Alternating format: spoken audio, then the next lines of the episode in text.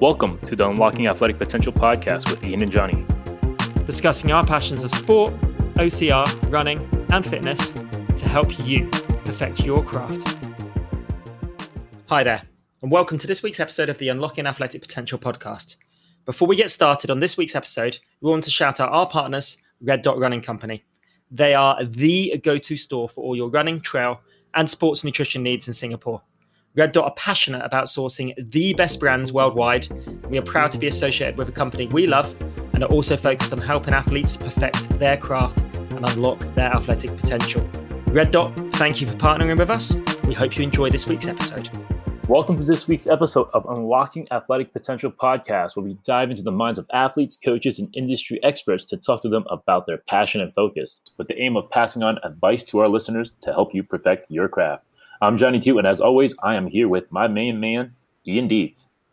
Johnny, Johnny, always a pleasure to hear from you and see you, my man. Now, today's episode, we speak to an athlete who has went from pacing a marathon to just going for it and running the full distance, despite never running the full distance in any capacity at all.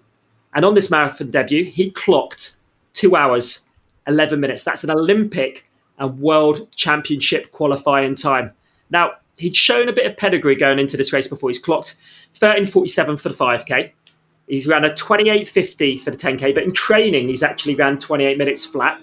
He's got a half marathon PB of one hour, 31 seconds, which he ran when he finished in 18th place at the World Athletics Half Marathon Championships in Poland last year. That ranks him third on the British half marathon all time list behind Mo Farah and Callum Hawkins. Really excited to dive into this one. Let's welcome to the UAP pod Welcome, Jake welcome. Smith. Jake, welcome. Hiya, thank you for having me on. Absolute pleasure having you here, mate. Can't wait to get straight into this one. So, we're going to take it to the recent event, the one that's been over all the social media channels. Everyone's been talking about it, the Cheshire Marathon. Now, we know you've previously paced the London Marathon and more recently the British Olympic qualifiers. And actually, one of our previous guests, Nick Goolab, he was pacing alongside you in that race as well. Love to know you're lining up. What was the plan and what was the percentage at that point that you would have put on you completing the full distance? Uh, I think percentage me completing it was literally 1%, 2% at a push. And yeah, I got into start line because I ran, because like I'm still training for like this summer, so the 10K this summer. And I did Yep. 17 miles on the Friday. And then, like, in terms, I know some of the triathletes out there might do a much longer bike, I did 40K bike ride the day before, so which is quite quite long for us runners. Yeah, I, I went into no tapering at all. Got on that start line, I was like, okay, I'm going to stop at 25k, then I can just like watch the end. As the minutes went by, it just got closer and closer to the time. I was like, you know what, I'm just going to carry on. Wow. So I'm guessing on that start line, you were prepping for 25k. Was it a looped course where you were able to get out and then watch the finish line, or was it just the way that the course was set up that you would have been able to see the closing stages of the race? What was the deal there in terms of the course setup? The course was a loop was three point like five seven miles, and you had to do it seven and a half times. Okay. it's quite good because they don't want like none of these major marathons. You know, none of them are loop courses, so they can't exactly close off roads or anything, keep spectators at bay. So it was really nice because you could almost on each loop, you know what times you had to hit. So me being the pacer, I had to hit this specific time each lap, so I could just like tick off the laps as we went by. After the first few laps, you know, you get like like on a track, say, or when you're running round a loop, you kind of know where each section is, which hard, which section's harder, which section's easier. So it's a Yeah. really, really good loop, and we were really lucky with how nice the weather was because it, it could have been absolutely horrendous if it was raining, if it was windy. Yep. Yeah, it was seven and a half loops around this. It was quite funny. It was like just in these single lanes, country lanes. Like at one point, I had to stop a car from driving mm. past us. There was a tractor in front of us at one stage. We had to like Oh, wow. run round. They had to, they could only close off half one half the road, so there were some dodgy corners we had to like navigate. So you weren't just on pacing duties, you were on safety duties as well during the race. yeah, it was it was funny. Like there were like lead bikes and stuff who who were doing really well, but there was this one like old lady. She was like, she didn't have a clue what was going on. She was just driving down the roads, and everyone was like telling her to stop and everything. But um, yeah, it was funny. It's just it just screams like the UK. Like you, you just see tractors in front of you, and so it's not Oh, nothing brilliant. like these major marathons. I would love to see how people would react if they saw like a tractor going down the London Marathon or something. No, it was it was great fun and it's really really good course. They actually do quite a few races there. They do like the Mid Cheshire 5k there, this 10k race as well. So it's a really good loop. Yeah, it looks like quite a lot of athletes ran particularly well. Was was there one athlete that you were trying to particularly pace to get to that time? The two eleven time, I'm guessing, was that was the time that the top athlete was aiming for, possibly, was it, or an Olympic qualifying time? I know. Before the start, I looked at some of the. Um, it was quite a shame because I looked at the start list and there were so many guys who wanted the Olympic time, but because of COVID and stuff, um, as the like last week I was talking to the organizer and he kept saying so many people were dropping out. They can't even get to the country or anything. So Right. on the start line, there were two guys. There was a guy from this guy called Callan Moody and this other guy from Australia or New Zealand, and they both said they wanted to get out in that time. So Phil Sesemann and I, the two, we were the two pacers. We um, paced them to about 15 miles, and Callan Moody, who I like helped for basically the whole race almost. I literally just pulled him along at 22 miles. On that last lap, I was like, I said to him, I'm going to stick at the pace. I'm going to hit these paces. You have to try and stick on my back because you need you want to run this time. So like it was, I was going to the final lap and I was looking behind. I was screaming at him and stuff like, "Get on me, get on me," and stuff like that. But it was it was a great great event. It was just such a shame because it could have been a much bigger race if if it wasn't for COVID. Like you would have had loads of people from different countries come over, and Yep. they, they also had half marathon at the same time. So for the first half, I was actually pacing a lot of the half marathon boys, and it was quite nice after to get quite a few messages from them saying, "Oh, thank you so much. You guys helped us run PBs." So it was, it really really good atmosphere, and I think for years going on, I spoke to organizer, and he said. I'm having to put this race on again because of the coverage it got. So hopefully it, might become like one of a big race in the future. That sounds awesome. So I'm guessing for the half marathon, that, that marathon and the half started at the same time, and the, the half just peeled off for a Yeah. different finish. Yeah, it got to a stage when I I was like I just because there were people on my back and they started going in front of me. I was like, what the hell is going on? Why are they going in front of me if they're doing the marathon? Well, they were doing the half, so I I think I did my job quite well. But yeah, it was a bit weird at times. Nice. And what, what's the kind of deal in terms of entering a race like that? You are you getting almost like a, an incentive to to pace, or were you just doing it for the experience or for the training, or I, I like I like I love helping people out. Like I did the London Marathon pacing, I did Olympic trials, and what I get out of it, I get such a good session anyway, such benefit from it. Like afterwards, I've got so such nice messages from people saying, "Oh, thank you so much for helping," and it, it's just like one of those because we haven't exactly like everyone hasn't really raced much during this last year, and just to be on a start line, even if I'm a pacer, it just it gets you really hyped up and look forward to the season. So yeah, I got messaged by the organizer. I was like, yeah, I'm more than happy to help out, and it gets you out there, um, enjoy the distance, and I think maybe I might step up to marathon in the next few years, but nothing yet. It's quite far. this was literally just like a little bit of a, a dip your toes in. Let's let's see where I'm at at this moment in time because yeah, uh, it was it was just the right day, the right time, and I don't think it would ever happen again. But yeah. Cool. so I'm guessing in terms of fluids and gels and nutrition, what was the deal there? Because if you were planning on dropping out at 25k, I'm guessing maybe just the odd gel. So because I was planning on dropping at 25k because I only had one gel for the whole race and I had no, I took no water in or anything, and yeah, I was oh, I'm not gonna lie, I was very very hungry at the end, but No water the whole race. no, no, no water, not a single bit, and I had my gel at 10 and a half miles, so the last 16 miles I was literally just running on this gel, but. I've said to quite a few people, like, I'm obsessed for some reason with like bagels, Nutella. So I was like, I think the only way I got through that was just how much Nutella I had that morning. So Wow. I'm just intrigued. What what gel did you take, Jake? it was the SIS. You know, you get the different flavors.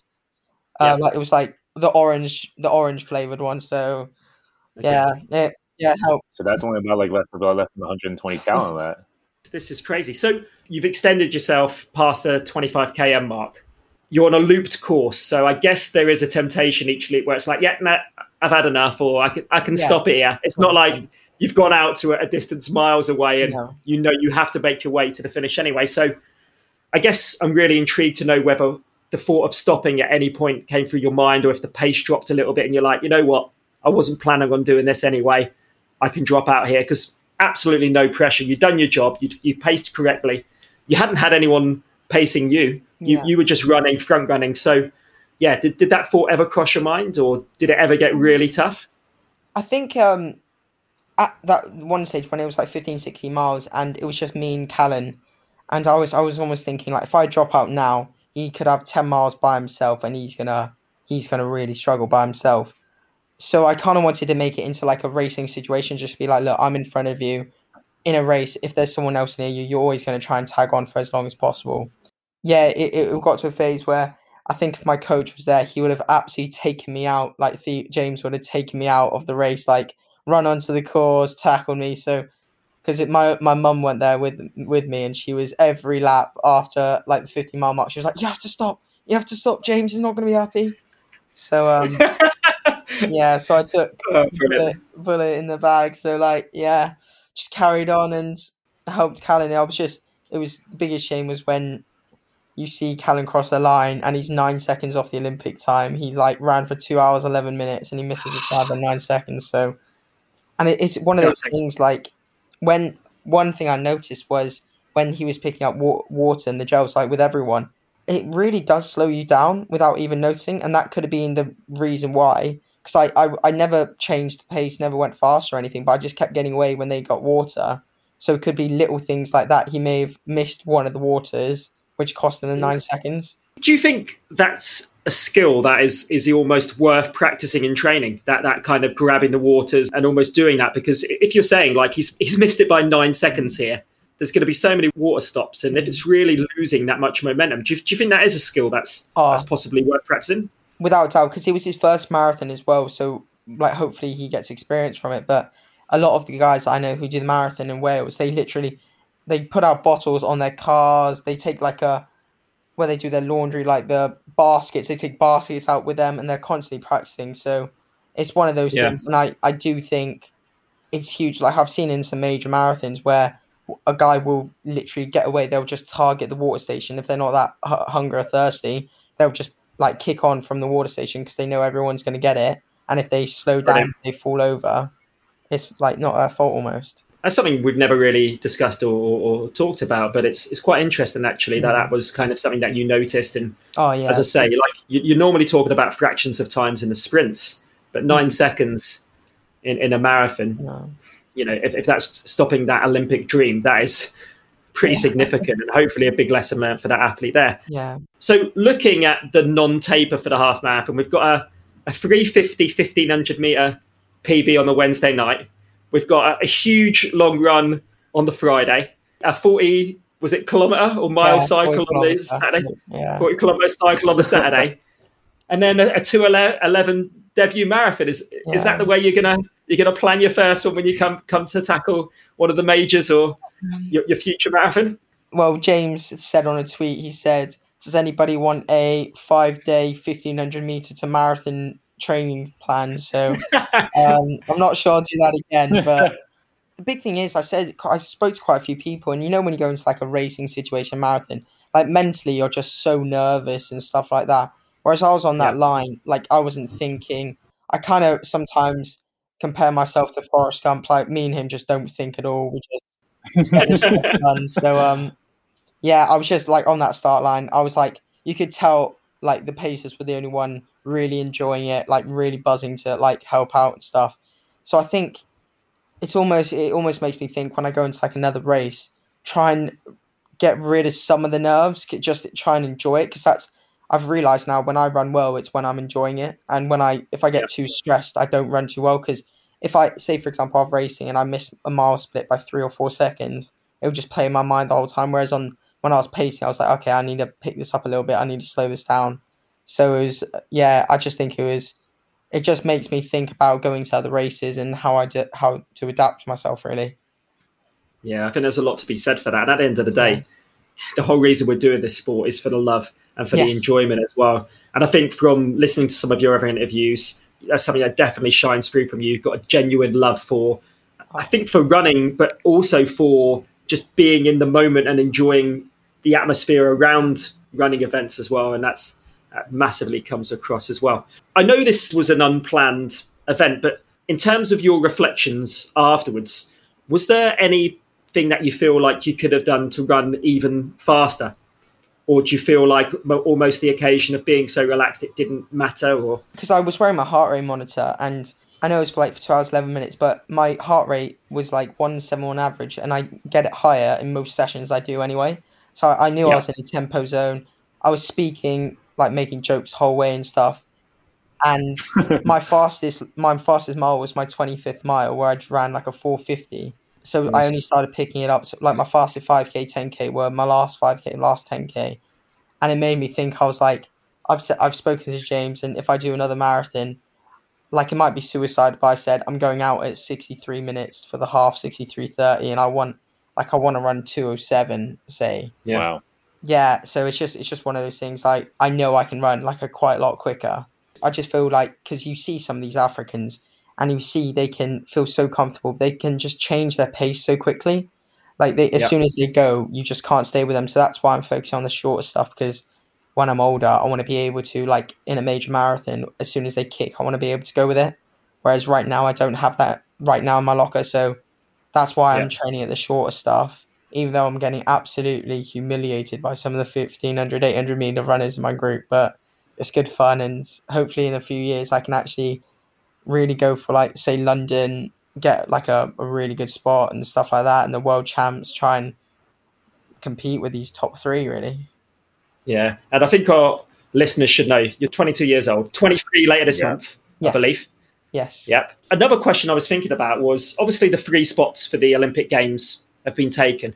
What happens in terms of if if someone gets injured? Uh, would you be next in line in terms of taking that reserve spot? Have you looked into that at all?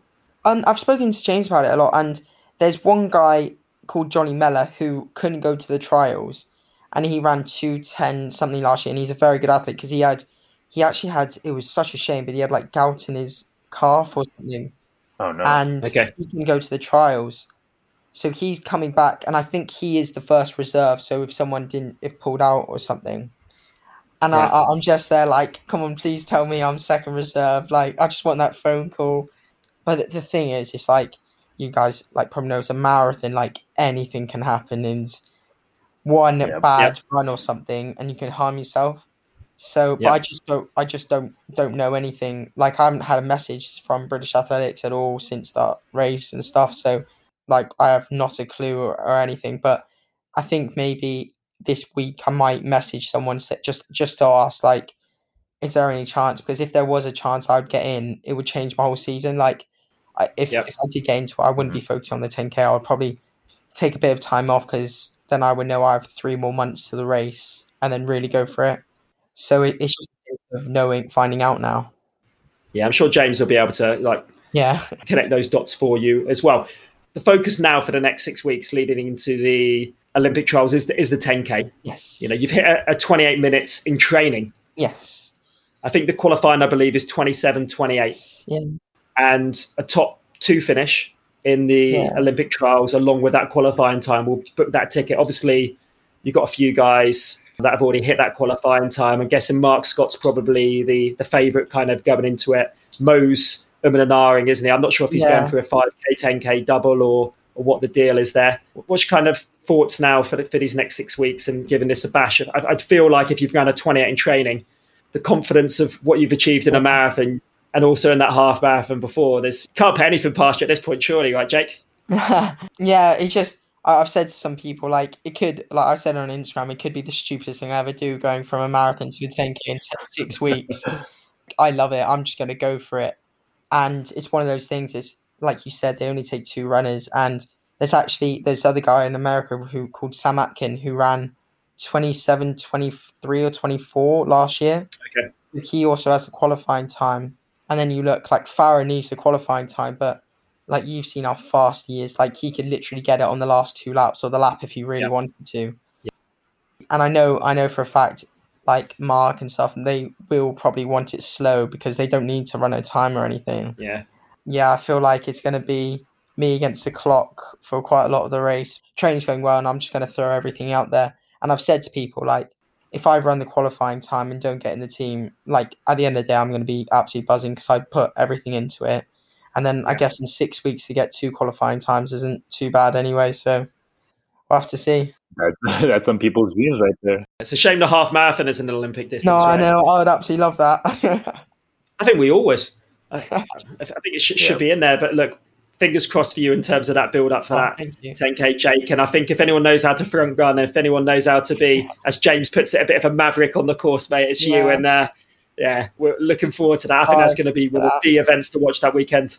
Jake, yep, at 22 years old, with this full range that you currently have, I think we need to take it back a bit, you know, bring it back to the beginning. How did your running journey start? And I guess what are some of the key milestones that helped you along the way? Well, because I, I grew up in Hong Kong, so I was born in Yep. Bermuda, lived there for a year, then I grew up in Hong Kong.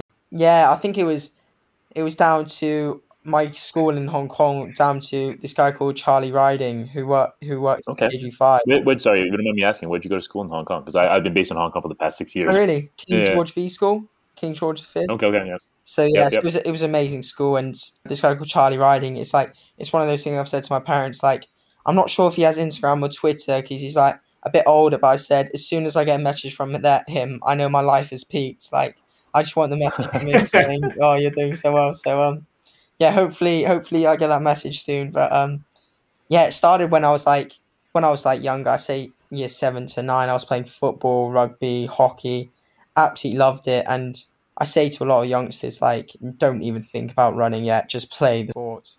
Then, We're on that tip big time, Jake. Yeah, absolutely. Yeah. I'm a primary school specialist. oh yeah, and up until kind of 11 years of age just try everything Oh. enjoy that time with your mates I, I feel like they've got to learn to swim because that's just a key life skill Yeah, so yeah. you've got to take that one you've definitely got to get involved in that but yeah totally with you like Oh. the fitness you build up from playing a multitude of sports is, Oh, is, is 100%. immense And Like Yeah. I would, I would play two football sessions on a Monday, and without even noticing, I'd get fitter and fitter.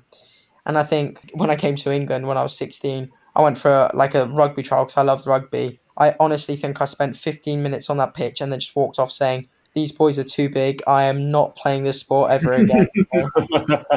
Yeah, so started in Hong Kong. Like I was played football under Mr. Mr. Hooper. He was my coach for years, and Yep. I got involved with it, like the school team. I rep, like represented Hong Kong in Mongolia, which was up like something else there. But um, no, I absolutely loved it, and I fe- I think I like I thank them all because I don't think I would be into running as much if it was like for my parents as well and that school because that school's like I, I really like the school because as soon as you play a sport, they, they literally want you to play every sport there is. Like, Mhm. I think Yes. one of the big ones they love is rounders as well. Like, I didn't even realize rounders was a big, big sport, and then it's one of your favorite sports in PE. And so, yeah, so it's a really, really good environment there. Wow. Just out of interest, did you get to tr- discover like much of the, the kind of running trails? I know that wasn't your key focus when you were out in Hong Kong, but did you like go to any of the big spots for running uh, in Hong Kong? So I lived in Clearwater Bay, and Okay. like near Poito to, to Po Toi O, that was it. And like Clearwater Mhm, Bay yeah, yeah. Beach, I would run there the whole time, run over the mountains behind. And I got to a stage where my mum would literally let me like put a limit on how long I was out for because she was scared of the snakes and the monkeys coming down the hill. and. And the boars and everything like that. Yeah. so I think I got quite fit from either sprinting away from something in the bushes or like from the um the pollution levels so as well so without even noticing like I say to some people Hong Kong's probably one of the best places to train because it's so hard it's so hard to train there as soon as you go somewhere else Mhm. it's easy Yeah. That's exactly how I felt. Like, they, well, I'm sure the same thing with Ian living in Singapore. I'm currently Yeah. in Indonesia now. Oh, yeah. The heat and humidity is like your poor man's altitude training, right? Like, yeah it sucks. But once you get used to it, oh, 100%, you're far ahead of everybody else once you get to a cooler climate and Oh, start 100%. racing. 100% so I know we're kind of joking about this, but do you think that's kind of almost part of the secret to your success, Jake, as well? Because you had like your formative years here training and the heat and humidity in the summer Oh. in, in Hong Kong, it can Yeah. be like stifling. And as you say, when you go back to the UK, it's like no one else knows what that's like. And you, you've kind of trained and worked hard through that. And now you're back in cooler climates and you're like, this is, you know, I think it's when I first came and they were like, it's 20 degrees, it's absolutely boiling. I was like, what? I'd be wearing a jumper if I was in Hong Kong and stuff. So, yeah, I think it, it was like, like you guys said, it was like something else. Like, you were struggling to breathe out there and stuff. But as soon as you come to like the UK because it's a much cooler climate. It's much nicer to breathe and stuff. So yeah, I would I would love to see whatever was in my system from Hong Kong with the pollution. I think it has sort of helped to some sort of level. When it comes down to growing into your running discipline, moving from Hong Kong to the UK, when did it start really building and picking up for you? I think I was like 15, 16. I was still playing for a football team back in England We're like we're not mm-hmm. it's just like there's reserve team, you just go out, you enjoy the travelling there to the match more than the actual game. It was like 16, 17, like when I, remember in Hong Kong, I was like 14, 15, and I was like, I sort of knew running was becoming my favourite sport before, like after football. Come to UK and stuff, then I like noticed I was like running fairly good. I was that. That's why I say to youngsters like I was never very good at school. I never made it to English school's track. Never was that good or anything because I just enjoyed socializing, playing with mates in other sports. When I came to university and I got coached by James, then I was like, okay, actually, I have some um, good qualities because I went into uni with a 70 minute half, 15, 30 minute for 5k, 32 minute for 10k, and I put like 10 minutes on that time in the half in over three years. Yeah. I thank James a lot because I was doing I actually had like some eating disorders when I was uh, first came to UK and stuff, and I wasn't enjoying it. Like I was just, and I was also doing trying to do more exercise each day, so it would get to Sunday, and I was doing like five six hours. I was like, what am I doing?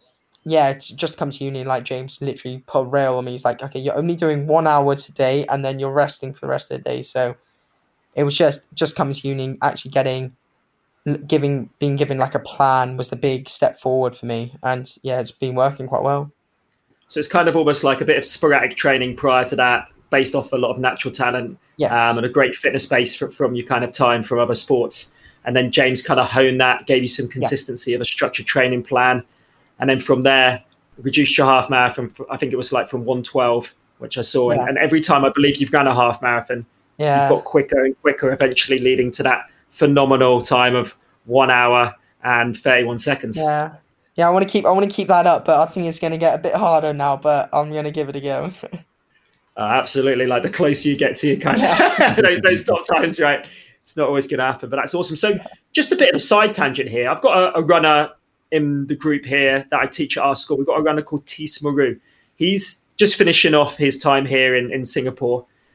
Made great progress. He's gone from like a 21 minute 5K er to a, a 15, 20 5k er, just just in the last sort of three four years off a couple of structured sessions a week he's not doing very high mileage at all yeah. and one of the universities he's put down is your university cardiff really? yeah and the reason he's i think actually i've got a feeling he, scott put him in touch with you oh and what was you, name again sorry Tees. I'll look. I'll look at mine from after, but yeah, I, I, you did. you, you sent him some messages. You you, okay, you did as, as it's got, and, and, I'm trying to persuade him actually to choose that university now. I know there's some good unis. I think he's put down like Birmingham, Leeds, a couple of other choices. Spoken to a few other athletes. Spoke to Nick Goolab as well, and uh, he yeah. kind of listed the same ones.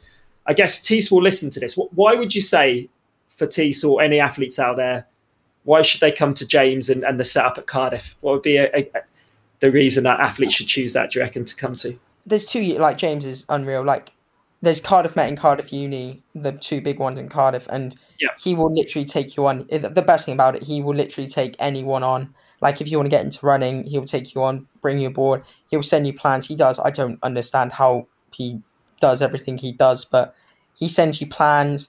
And the group we have now is insane. Like we have Piers Copeland as well, who does train with. He's not coached by James, but he trains with our group and he's run 335 for 1500. He came fifth at European indoors. So you have him, you have Ieuan Thomas, who's run 3000 meter steeplechase at Commonwealth's World Champs. Um, James, this guy called James Heneghan, he's going for the Euro under 23s this year. I do put out there, but I think we are the strongest team in the UK. I say, I would say, in terms of the caliber, like the depth we have, like going from one of the fastest 1500s to one of the fastest half marathon athletes. And the best thing about it, we like we go into sessions like I'm terrible for a warm up. Everyone's joking around. We have a laugh. We're never when you do a session like you put effort into it, but beforehand we're chilled out. We're a good group of guys. We like make sure everyone's doing all right. We help each other out, and Cardiff's a lovely places to train. You have like the Taff, which I've been constantly training on. You have um, this Bute Loop. You can go up into the mountains, Caerphilly Mountain, stuff like that. and yeah, it's just I just think that the caliber of this squad now is insane. And like I said, like your friend, like I was a 15, 20 minute athlete before I came to university. Now I'm running like 60, 30 for the half, whatever. So just for him to come into our group, like he'll just, he can get involved in this session and each session he does, he'll just get better and better. Yeah, I'm really keen for him to yeah. hook up with James for the simple fact that mentioned just before we went on ours in the same squad as James for like GB under yeah. 23, a couple of internationals, and then um, GB students. I think me and James were in the same squad as well. But we were at British universities around the same time, and uh, definitely just one of the most personable guys oh, yeah. around at that time as well. And um, yeah, no, and it sounds like you've got that nice balance between putting in the work when it counts, but also having that great yeah. social bond prior and, and after sessions as well, and which is, is massively Cardiff's also a really, really good nightlife. So when clubs are back open, there have been quite a few stories. Yeah, I bet he'll hear about us all anyway. So we can save that for another podcast, I reckon, Jake. So with this range that you've got from like 5k all the way to the full marathon, mm. I guess your greatest success has been over the half marathon. Where does your passion lie? What's the distance you line up on that oh. start line? You're like, this is me. I think, well, running the marathon, I was like, I was like edging towards that. I was like, oh my god, this is. It's long, but oh, if you're feeling good, it is a good fun distance. But um, I love the 10k. Like, I just think it's because it's like you're running at quite still a really hard pace. If you get it right, it's so nice. Like, like the big thing is when you talk to people, like they say, like to break 30 minutes for 10k is so many people's lifetime term goals. And i think to do that is just such a big big ask for people. So and i think 10k because i'm not like i'm trying to get quick and trying to get quick over the 5k but i never know. Like you see how fast some of these africans some of these Euro- europeans are towards the end of the race. And I, I know i'm never going to be as quick as that but i know with the 10k i can just like lead it out just make people hurt anyway so it's just I, I just think the 10k is such a great event, but at the same time, it's horrible. yeah, I guess as well, the beauty at this moment is where you're so young, and you can kind of flirt between all of these different events. Yeah. And we've kind of had a little bit of a taste now that the, the marathon, you know, in the later years might be where you're kind of going to see, you know, your best performances. But who who knows? You know, yeah. just keep enjoying this journey as as we go from here. Oh, right. Just intrigued as well. Obviously, you're studying a master's in strength and conditioning at the moment. Does that play a big part in your training regimen?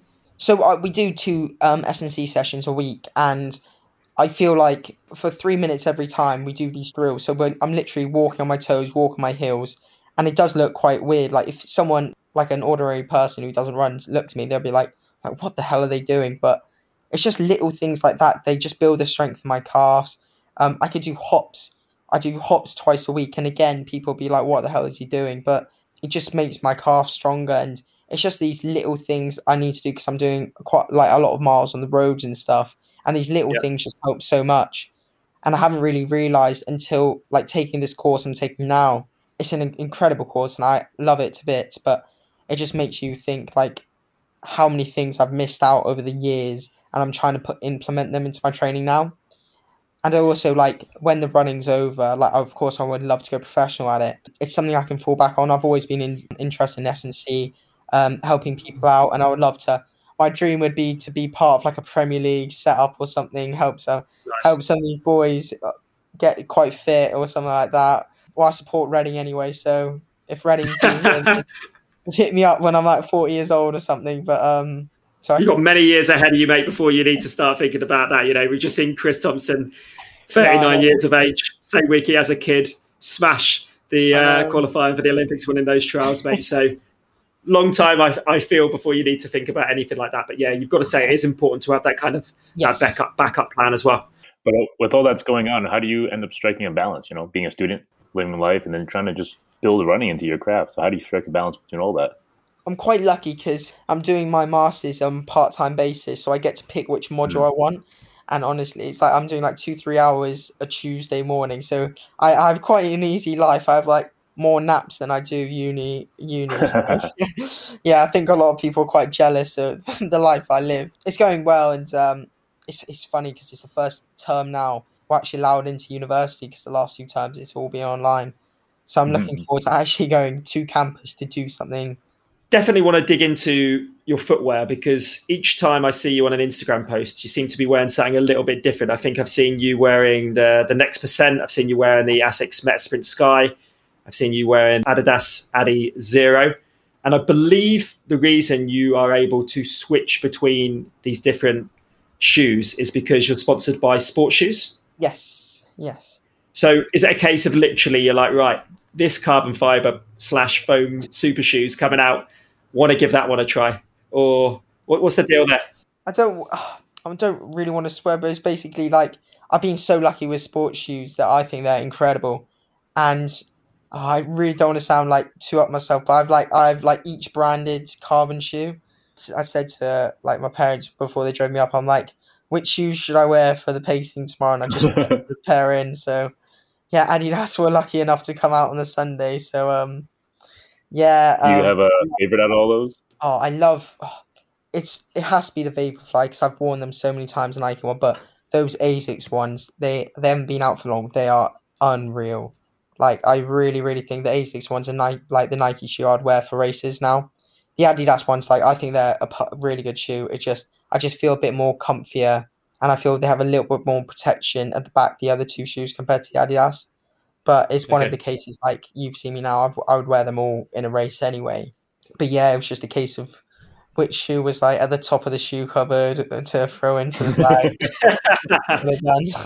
It's actually nice having that luxury because if you were tied into a sponsorship, you wouldn't have this choice, right? Where at the moment, this relationship that you have with sports shoes, yes, hopefully that deal does come along. Obviously, the reason you're running is to get the best performance, not to get the best shoe deal. So you can gear your training towards a company. And I'm sure through the years now as well, you've seen certain companies evolve and it's like, right, Yes.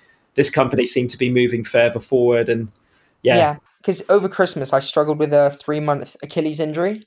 So I had, oh, it's disgusting, but I had my paratendon was really, really inflamed. So, you know, when you walk through snow, you know that crunching sound? I Yeah. literally had that at the back of my Achilles every time I walked. I had to get um, an injection into my Achilles, have 10 days completely off running. So it was, it was a hard three months. You should have seen, like, I went to the gym, people were giving me odd looks. I was just sweating it out, working as hard as I could on the cross trainer. And Yep. I found, like, I went away from, because I love the Nike Pegasus shoe for running, and I went away from them. And thankfully, because of sports shoes, um, I'm now wearing Asics for my mileage shoes, just because I feel like they have a bigger heel drop and they're more protective around my Achilles.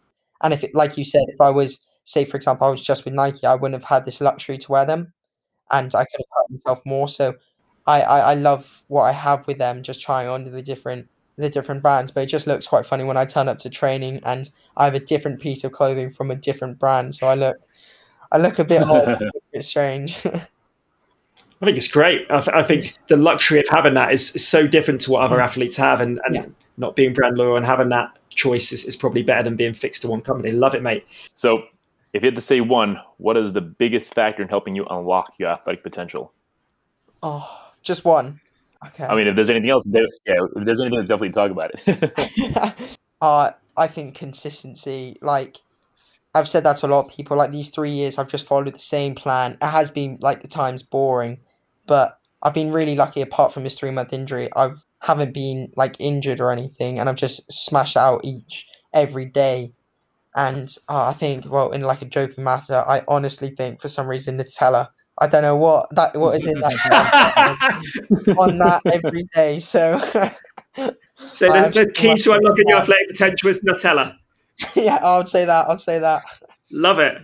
Absolutely love it. That's that's the best answer we've I ever think- had on this podcast. I think you need a you need a sponsorship for that one, just, Oh, just I- that I alone. talking my parents about it yesterday. They were they. I think they were actually being serious to message Nutella. You know, some like Mo Farah has his corn advertisements. Yeah, yeah, Yeah. yeah. yeah. Show up with my Nutella at each race. Like, get us some I Nutella think that's here. doable. Yeah. I mean, I'm all about pe- peanut butter. I definitely need to get myself Oh. a peanut butter sponsor. Yeah, I love that answer. Jake, before we jump into the quickfire, I do want to ask you with, with that Achilles injury and, and cross training that you were doing, I've, I broke my toe five weeks ago now. That fear of when you get injured and each day not being able to run and that feeling of losing your fitness, of, of all that hard work, graft, grind that you've put into your game. What was positive mind strategies that you, you tried to employ and actual work that you did that helped you maintain some type of fitness? I, I know you've said like the elliptical, I think, has been part of yeah. your game there as well. But like I was speaking to the physio who who's really helped me, and at the end of the day, it's when you get your heart rate up. If you can get your heart rate up to the same in running, you're going to get the similar benefits anyway, because your heart doesn't know what you're doing. The only thing is like when you go back to running, it will take like two three weeks just to get back the running motion. But that's why I would tell yeah. myself I would follow the same plan. I looked at, I compared my training, like looked at my heart rate, and I, I played this like heart rate game. I'll go onto elliptical, try and hit what it would be normally for a session, and I know I've got the same benefits. And I know, like you said, like and in, everyone's going to get injuries, but if you can stay as fit as you can on the cross trainer, because you can, there are ways to stay really fit. You're just going to when you get back into running, it's just going to be an easier process. You're just going to be fitter than you were. And there were times when I would ask the boys like, give me a max heart rate to hit, and I was like mm-hmm. absolutely thrashing on it. Like I haven't hit lactic that hard before. So, and I, I've even kept in my training now. So I'm like the next two three weeks. I'm refusing to do double run days. I will be on the cross trainer on the bike in the evening. Like on every Saturday, I've said I'm never running on a Saturday again except for a race because I like going out for a bike ride and stuff because I'm. Um, it's just yep, yep, no yep. impact, lets my legs recover, and I nice. can just do the session a bit harder. So I've really thought about it, and the woman who actually won the marathon trials, I think it was Steph Davis and Callum Hawkins, they actually have introduced more biking, cross training into their training regime, really. So, and Eilish McColgan, she, I don't think she's done a double run day in years. She just does like the cross training in the evening and stuff. So, yeah. I think a lot of athletes are swaying that way just just because you just want to keep your legs intact. Um, it's another, mm-hmm. it's something else to do. You're not pounding the roads and especially in the UK winter when the weather is absolutely horrendous, it's a bit nicer to be indoors, warm, and then out in the cold. Sounds like you, through this injury, you've actually learned some really valuable lessons there, and then obviously yeah. picked up some stuff from the other top guys uh, in oh, the game as well. And I, I don't think I would have picked up as much as I know now if I wasn't injured. So it's almost like a blessing in disguise. And I also said, like, I know I, th- I was out for three months, but because I wasn't running, my legs are like ready to hit sessions even harder because I've missed like a season almost. Uh, I'm just ready yeah. to go really hard for this season, so it's it is a blessing in disguise. Nice. Okay, let's let's go into this quick fire. So, going to be standing on that Olympic trials 10k start line. What shoe are you going to be wearing? Or it would. Ha- uh, I'm getting. I'm trying the Nike Dragonflies on Tuesday, so okay, I've tried right. them before, and I'm really really looking forward to them. I think they are known as the super shoe on the track. So mm. hopefully they can um, take off a few seconds. I have a pair.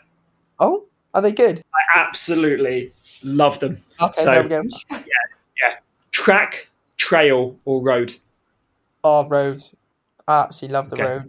I think I'm going to know the answer to the next one. Go to pre-race fuel.